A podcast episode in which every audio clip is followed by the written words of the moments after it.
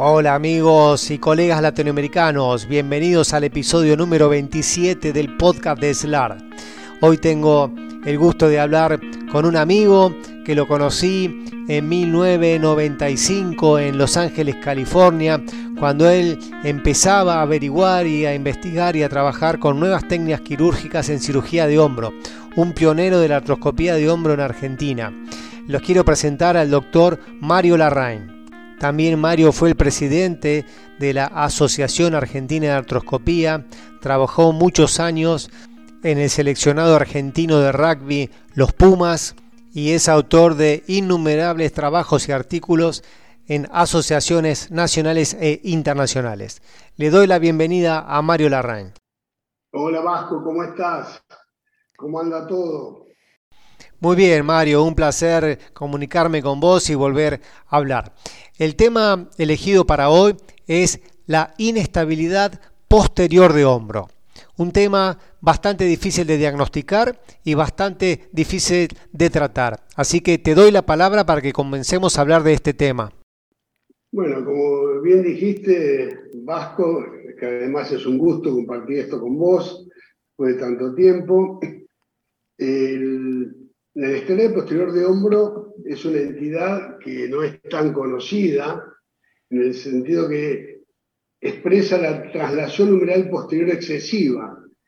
En las estadísticas generales es alrededor del 2 al 5% de casos de inestabilidad de hombro, pero como veremos más adelante, en selectas poblaciones puede ser el 10% más incluye sobre todo pacientes que tienen actividades repetitivas traumáticas, como deportes de colisión o atletas de lanzamiento por sobre la cabeza. El gol estándar sería la corrección de los factores dinámicos y estáticos que limitan la traslación posterior.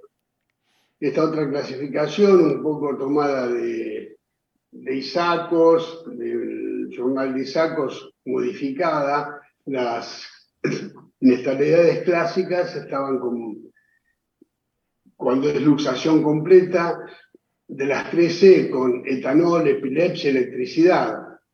Pero lo más frecuente es la subluxación, que puede ser voluntaria habitual en pacientes hiperlaxos, en gente hiperlaxa, involuntaria también en hiperlaxos, que se llama eh, posicional en flexión anterior oculta, y la traumática que puede ser como luxación o subluxación, mucho más frecuente en subluxación, que eh, es unidireccional y en los hiperlaxos puede estar acompañada de eh, una subluxación posterior inferior. Mario, ¿por qué es tan difícil de diagnosticar esta patología y qué es lo que refiere el paciente cuando te va a ver al consultorio? Lo que pasa es que una, una cosa es la, luxación posterior que viene a veces sin diagnosticar, pero está encajada con una lesión reversa de Gilly-Sachs neta y que fue en un accidente de tránsito, que fue en un, en un traumatismo importante. Y otra es la más frecuente, que es la subluxación, que es el paciente, generalmente deportista, que puede ser también eh, con un grado de hiperlaxitud, que tiene un hombro doloroso inestable y que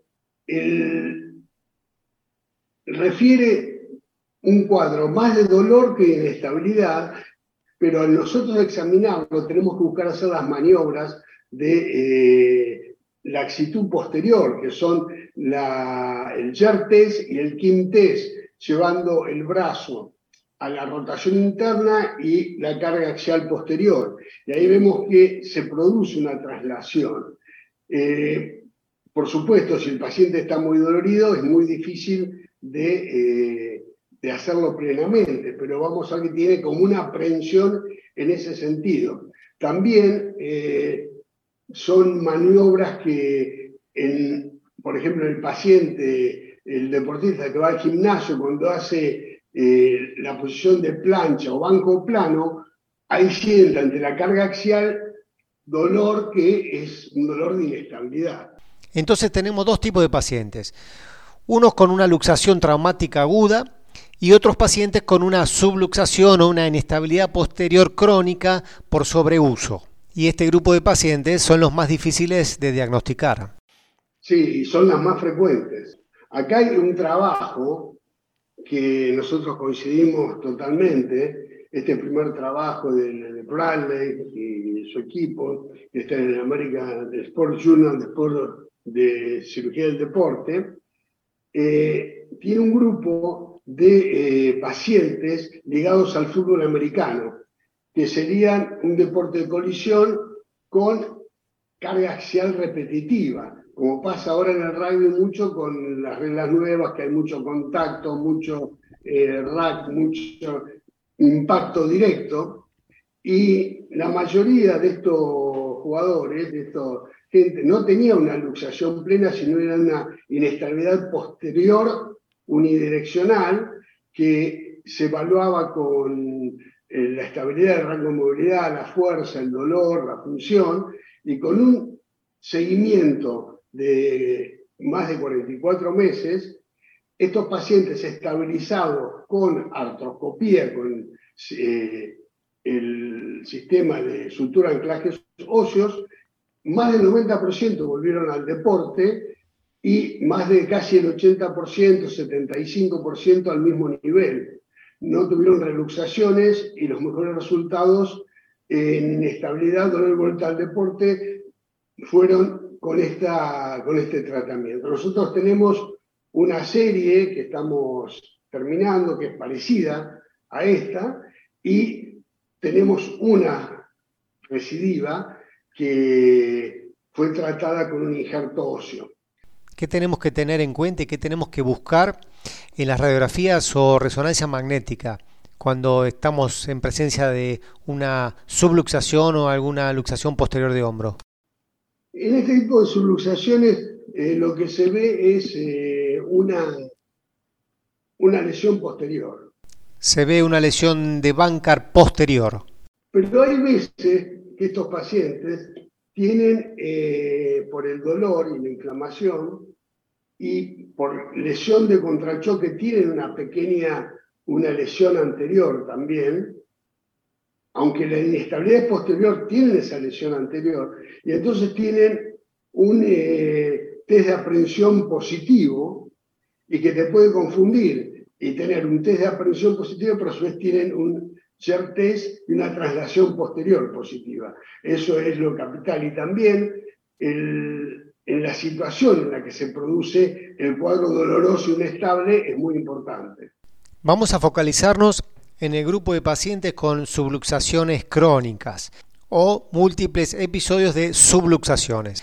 Eh, ¿Cómo afrontás el tratamiento?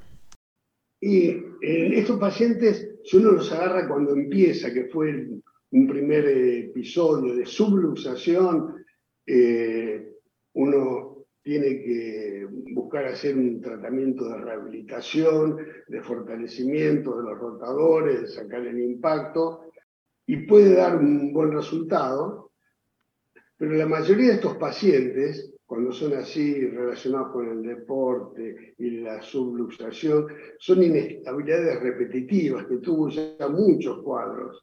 Y uno lo intenta, bueno, hace un tratamiento, un mes, un mes y medio, pero son pacientes también que quieren volver al, al deporte rápidamente y que esos cuadros se les van agravando porque van haciendo más dolorosos y van incrementando esa sensación de desacomodamiento.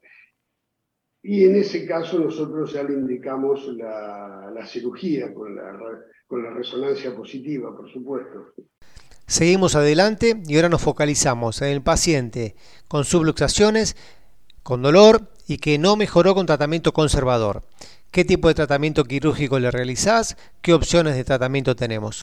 El tratamiento de elección es la estabilización artroscópica. Así que el tratamiento de elección para nosotros es la estabilización artroscópica, pero hecha con con anclajes, si se puede, doble sutura, eh, retensando y haciendo una capsulorrafia posterior y parte anterior también. ¿Qué posición del paciente preferís para operar este tipo de lesiones? Es el decúbito lateral. El paciente en decúbito lateral que nos permite llegar a posterior con vista de anterior, porque uno va cambiando la cámara, si bien empieza por anterior, generalmente usa el portal antero supralateral como portal de visión y va usando portales accesorios. Eh, son muy importantes los portales y en muchos casos ponemos cuatro eh, lugares principales, pero también utilizamos otros percutáneos, porque para la colocación de anclajes, si el portal, por ejemplo, en hora 7 no nos da el, el, el aborde ideal hacia la glena donde nosotros queremos llegar, en la posición que nosotros queremos, usamos anclajes eh, eh, portales percutáneos sin ningún problema. ¿Nos puedes decir brevemente qué estructuras tenés que tener en cuenta o cuidado para hacer estos portales eh, que podemos llegar a, dañar, sobre todo en los abordajes posteriores? Bueno, en el anterior tenemos que mantenernos por fuera del, del tendón conjunto, de la coracoides, y no ir más bajo del subescapular. Si es necesario hacer una guía trans subescapular, pero eh, únicamente. El portal hora 7 y los portales posteriores hay que tener cuidado que el nervio axilar pasa alrededor de 7 milímetros por debajo de la parte inferior de la glena extracapsular. Entonces, cuando uno hace el portal, no arriesgar a, lesionar esa zona. Lo mismo cuando, cuando uno da los, los puntos de sutura para hacer las capsulografias, también hay que tener cuidado de no extenderse mucho en esa zona más inferior de la axila y hacer por ahí, priorizar más eh, capsulografias más picaturas capsulares un poco más por arriba de eso, que tiene un efecto parecido también. ¿Cuál es la rutina que haces en la artroscopía para este tipo de lesiones?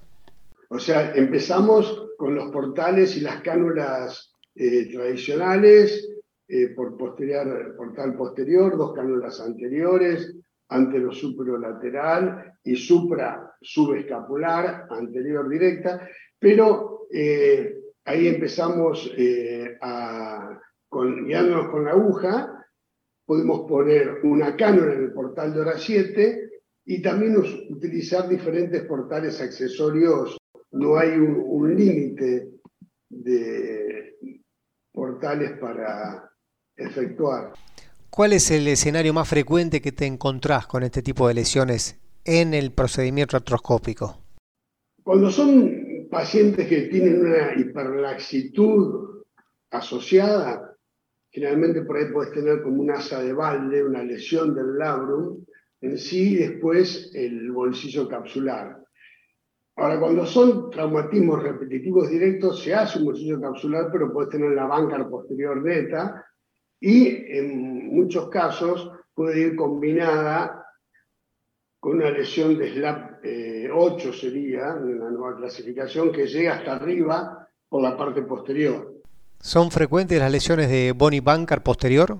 Detenido no son las más frecuentes, es eh, alrededor del 5%, 10%, mucho menos que en la anterior.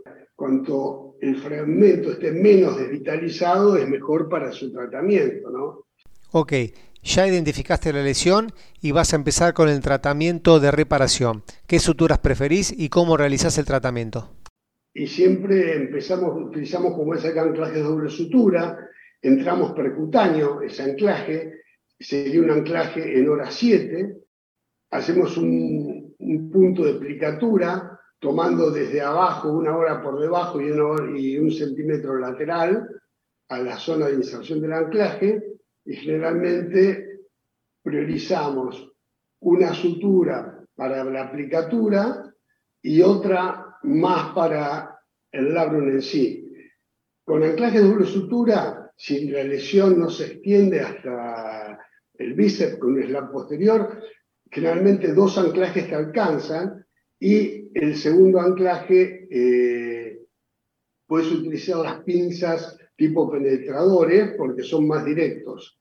Y un tema interesante para nosotros es el cierre del portal posterior para mejorar la aplicatura capsular posterior. Esto sería la estabilización posterior estándar que hacemos en una lesión de banca.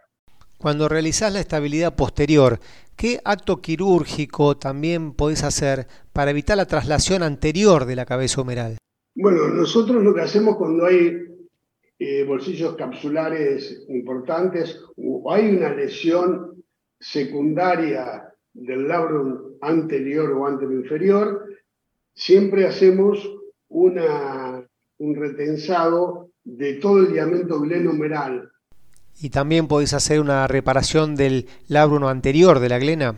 Y si es en lesión de banca, con suturas, generalmente le ponemos un anclaje. Como estas lesiones generalmente son más crónicas o más repetitivas, casi siempre hay una elongación de la cápsula y el ligamento glenohumeral está distendido hacia atrás y un poco hacia adelante. Entonces conviene hacer una reparación integral de eso. ¿Son frecuentes las lesiones de Hill-Sachs reversas en la cabeza humeral? Las lesiones óseas de la o sea, llamadas reversas Hill-Sachs, en estos casos son realmente raras. Generalmente uno encuentra por ahí un edema óseo, una pequeña lesión osteocondral. No son las reversas Hill-Sachs grandes que se encuentran en las luxaciones completas posteriores no diagnosticadas, que en ese caso sí hay que hacer o un, relleno con parte del subescapular, como sería el equivalente a un remplissage anterior, y en algunos casos estaría indicado un injerto óseo. ¿Qué otro tip quirúrgico nos puedes aportar para los médicos que se están animando a hacer este tipo de cirugía? Hay otro tip que nosotros lo tenemos muy en cuenta, que es eh, la recidiva de la inestabilidad por una lesión que se llama en sello, es una bony bancar, que antes no existía, una banca ósea, que se hace a través de la unión de la ubicación de los anclajes. Esto sobre todo pasa, y pasó mucho cuando eran anclajes eh, biodegradables, ahora con los osteointegrados ha disminuido, pero igualmente se puede crear debilidad y lo hemos tenido en algunos pacientes, sobre todo inestabilidad anterior. Entonces, lo que nosotros eh, estamos haciendo para evitar es eh, la combinación de anclaje que tengan diferente diámetro, como son los solos suturas, y diferentes niveles de penetración. Acá vemos una inestabilidad que estaba ligada también, traumática, pero con una, una base hiperlaxa, que el liberador en 75 grados es muy importante, lo puedes usar tanto de adelante como de atrás. Y la colocación de estos anclajes, como estamos viendo, por los portales accesorios percutáneos, nos permiten la reducción del, del labrum y con puntos colchoneros aumentar la altura del labrum con un punto colchonero y con el otro priorizar la tomada del labrum con un punto vertical. Eh, desde que hacemos esto, que lo hacemos también en estabilidad anterior, no hemos tenido hasta ahora eh, recidivas con lesiones de banca óseas que antes no existían, o sea, en la recidiva. En el caso que te encuentres con un bony bancar, un fragmento óseo, ¿cuál es el tratamiento de elección? En estos casos utilizamos esos penetradores muy fuertes, que son como unos, eh, los que parecían los que se usan en las microfracturas. En este paciente no teníamos anclajes de doble sutura, así que con un punto, una, un lado de la sutura, perforamos el fragmento y lo pasamos por esa perforación y el otro tomamos el labro. Los anclajes los ponemos un poco más horizontales que la cirugía sin lesión ósea para hacer que haya un afrontado completo del fragmento y que sea propicio para la eh, consolidación del mismo. Con toda esta información que nos diste, yo te quiero preguntar cuál es la causa del dolor en este tipo de lesiones.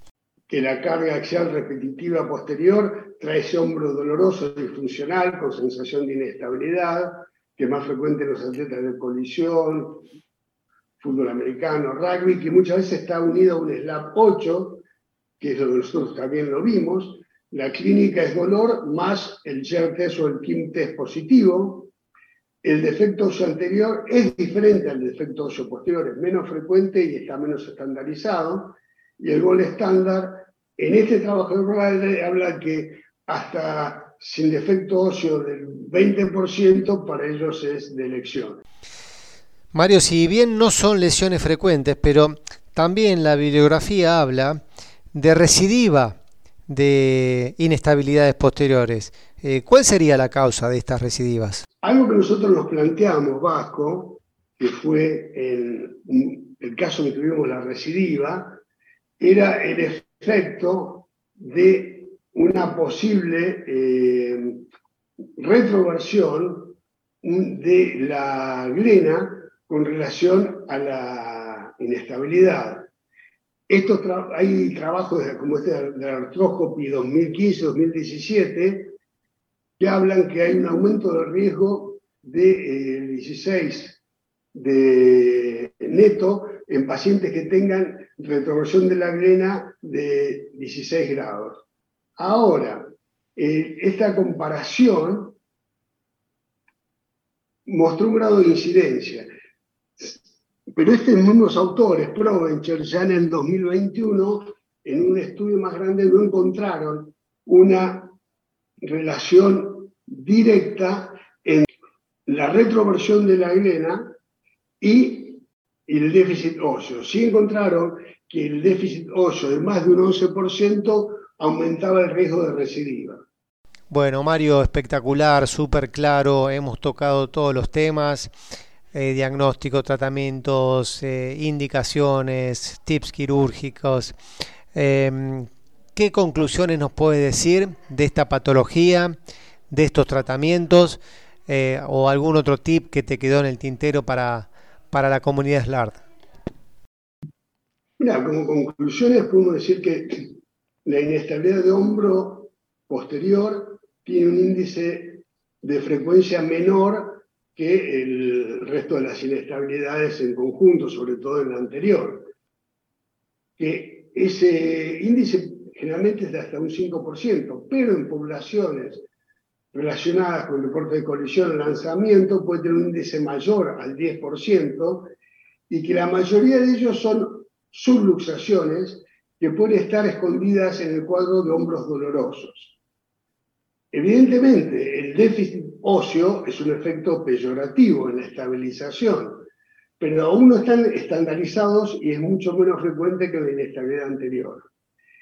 Y en, ausencia de un defecto óseo significativo, la técnica artroscópica con sutura anclajes óseos es el tratamiento de elección para estabilizar este tipo de paciente. Bueno, Mario, muchísimas gracias, muy claro eh, para toda la población de SLAR eh, y para todos los traumatólogos, ¿no? porque no es una lesión que vemos habitualmente. Así que gracias por informarnos y por actualizarnos. Yo te mando un abrazo grande en nombre de toda la comunidad SLAR y dejo para que saludes vos también a todos eh, tus colegas. Bueno, por supuesto, en primer lugar, Vasco, con vos realmente un muy lindo gusto reencontrarte y parece que no hubiera pasado el tiempo. Y con respecto a estos podcasts, he escuchado algunos y me parece que es una iniciativa muy positiva de SLAR y de, de mantenernos actualizados con diferentes temas y agradezco también la posibilidad de participar en ellos. Así que Espero que nos reencontremos pronto y bueno, ya tendremos algún, con los que vayan a Isacos, tendremos algún encuentro con la comunidad de SLAR nuevamente. Abrazo grande. Te mando un abrazo grande y como siempre, un gusto verte, Mario. Un gusto, Vasco. Nos vemos. Chao, chao. Bueno amigos latinoamericanos, hermoso episodio muy completo y lo aprovechamos al máximo a nuestro amigo el doctor Mario Larraín. Les mando un abrazo grande y los espero en el próximo capítulo de este podcast de SLARD.